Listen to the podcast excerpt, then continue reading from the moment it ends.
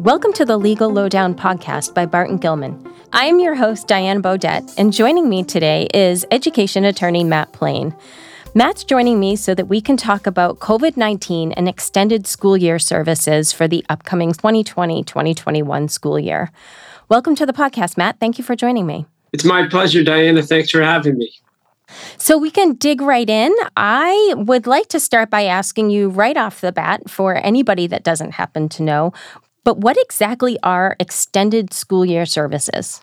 Sure. Extended school year services are special education related services to eligible students with disabilities beyond the normal, typically 180 day school year. Federal regulations require that states have available extended school year services to students that have a disability that require services beyond the normal school year, so long as it's in accordance with their IEPs. It's at no cost to the parents and it aligns with the applicable state standards. So, students that receive services pursuant to individualized education programs may be eligible for extended school year or ESY services if the IEP team determines that they need such services to prevent regression or learning loss, or that they otherwise require school services during what are typically breaks in service from regular school so that they maintain or can have a chance to maintain progress towards their academic and school goals. Okay. This is a question that we will probably get around to, but it just seems to pop up comfortably right now.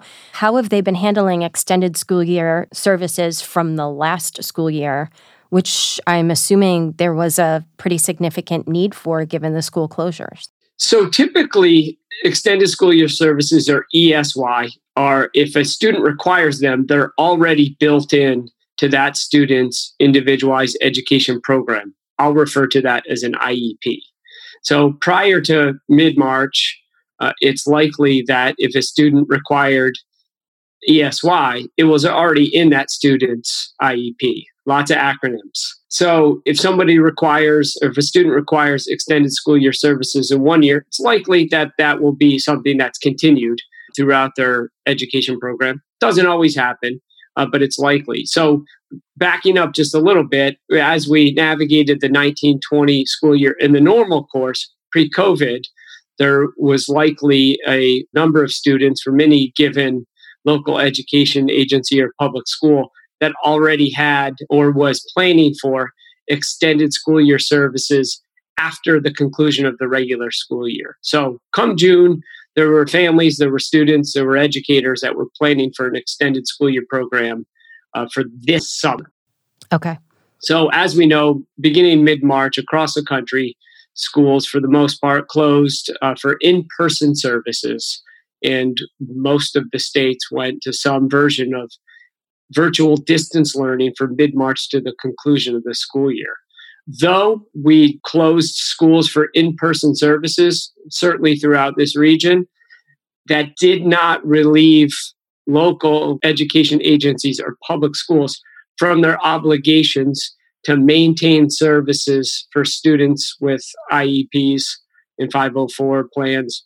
I'll get back to that later, but for individualized education programs, students receiving special education related services. And even the United States Department of Education uh, confirmed that that was to be the continued obligation of school districts. And that includes extended school year services. Now, we got into a challenge, the region throughout the country, for this summer because schools were closed for in person services for the most part through June. So, extended school year services typically happen or, across districts usually a couple weeks after that and extend for a period of time going through July into August.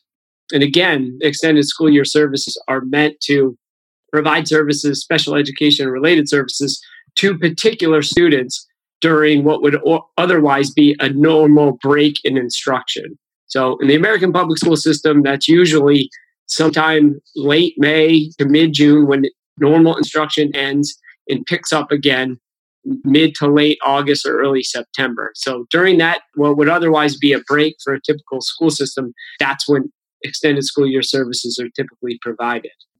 What a school system can't do with respect to extended school year services is limit them to particular categories of disabilities.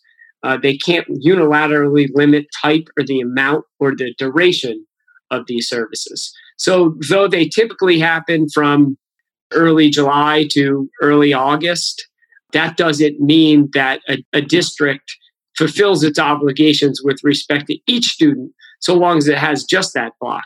Just like all student services or students served pursuant to IEPs, it depends on the student need. So, further complicated as the end of this last school year, the 1920 school year, aligned with uh, respective states' reopening plans.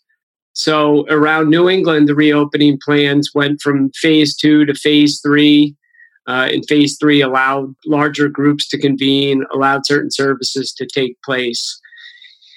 And that happened around end of June, early July. And that's typically when the districts in this region would be providing ESY. When we're in the midst of the distance learning plans from mid March to the conclusion of the last school year, it's conceivable that each and every district planned and understandable that district plans for extended school year services to take place the same way that other services were taking place from mid March through the end of June, which was through some virtual distance learning. Uh, obviously, understandable if the respective states and the respective departments of education were obligating schools to deliver education in that manner for extended school year services to take place in the same manner. Uh, as states opened up, questions arose. If a student's IEP required that they obtain some sort of or have access to some sort of special education or related service, and that the way in which to do that is typically in person, so now that we can have certain things in person, what should happen in ESY this year? Uh, so, not an easy question for districts to answer, and certainly something that we wouldn't fault a family or a parent for or guardian for bringing up. Uh, a good way to address this is for IEP teams to convene and determine what's appropriate and how can we safely deliver services to each student that requires them. Sure. And are the services right now limited if they're not in person? Are they not getting access to the full range of typical services that they might get if they were in person? Depends on the student and depends on the IEP, and mm-hmm. further mm-hmm. depends on obviously the student's needs. So it's possible that though the student has a particular need and that is satisfied with a particular service, then that can be done remotely and mm-hmm. through some sort of virtual or digital platform. Um, it's not only possible, it's likely that in many instances that is the case. It may also be the case that in some instances that delivery method is suboptimal. Yeah. And not only suboptimal, but arguably inappropriate. And so we're recommending that districts take a look and that each student is different, each IEP is different. Mm-hmm. So contemplate that in for each scenario. And and further, and obviously, hopefully, that when we're contemplating these things, we're balancing the need to provide these services with the need to do everything uh, with respect to public school education in the safest way possible. Sure. So, how is eligibility for an ESY determined? That's determined by the IEP team. Okay. So, the IEP team is comprised of representatives from the school district, from the school, classroom teachers, special educators, uh, and the, the family, uh, and sometimes other service providers. And that team, when they develop the IEP, they would determine whether ESY is necessary for, in order for the student to meet their their school needs. So it, it doesn't occur in each and every case. The questions around it are rising with frequency right now because the summer is different. Yeah. in states than it was during the school year. And as we contemplate school reopening and what that's going to look like, folks are starting to question ESY and the delivery methods for the same.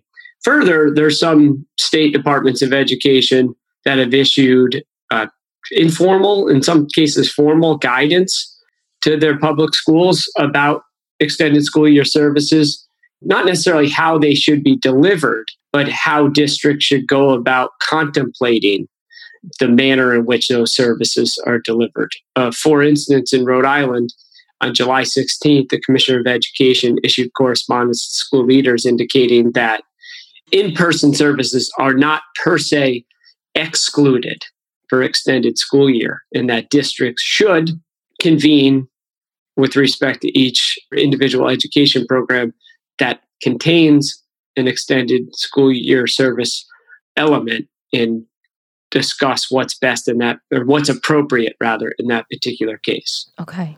Do you anticipate an uptick in the need for or the request coming your way from IEP teams for more students needing ESY as a result of last year's closures?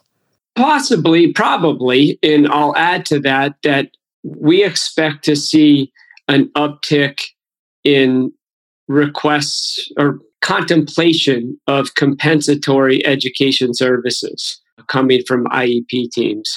From March to June, that was a challenging time through no fault, obviously, of these stakeholders or stakeholders in public school education that was a challenging time. Uh, it's likely that that resulted in learning loss. It's likely that that resulted in regression. And it's likely that, again, through no fault of the folks involved with IEPs, an inability of certain students to appropriately meet or have access to services that meet their needs. So when that doesn't happen in the normal course, typically IEP teams must contemplate compensatory services. And compensatory means just what you think it would mean from the plain language, that making up for it. So providing something above and beyond what would otherwise be required so that you can catch up. So if students didn't have the same type of education that they otherwise would have had from mid March to mid June, that's going to create a need for additional contemplation of compensatory services. If that is exacerbated by the challenges associated with the delivery of ESY, then that's going to likely result in additional contemplation of this component, ESY, of an IEP as well. Okay. How do you anticipate um, and how can schools prepare as we think about going back to school, there's a variety of different ways that every school district seems to be approaching it in terms of in person, online, a little bit of both. And then you look at the news and you see, you know, after one day of school, I believe it was in an elementary school in Georgia, you know, a whole class is quarantining already how are you suggesting that schools tackle the issue of schools kind of going in and out of closures potentially? Or when you have students that suddenly need to quarantine for 14 days, how should they be handling the ESY services in those cases? Well, ESY services for, for next year won't take place until the summer of 2021. So I we anticipate that schools and IEP teams and families are going to further discuss ESY that's been delivered or is in the course of delivery right now in the summer of 2020 for a little while in how the effectiveness of that or the degree of effectiveness of that impacts services going into next school year. Mm-hmm.